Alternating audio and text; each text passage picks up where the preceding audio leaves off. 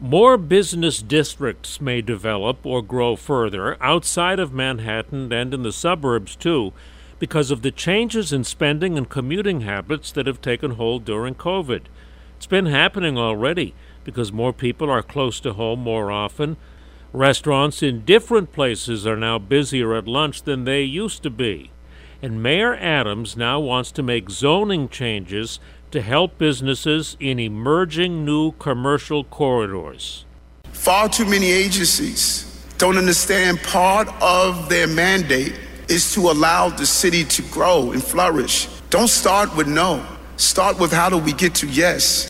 The mayor's office says Manhattan's wealth is being dispersed by rising home values and by people spending more time in their neighborhoods across the boroughs and across the region.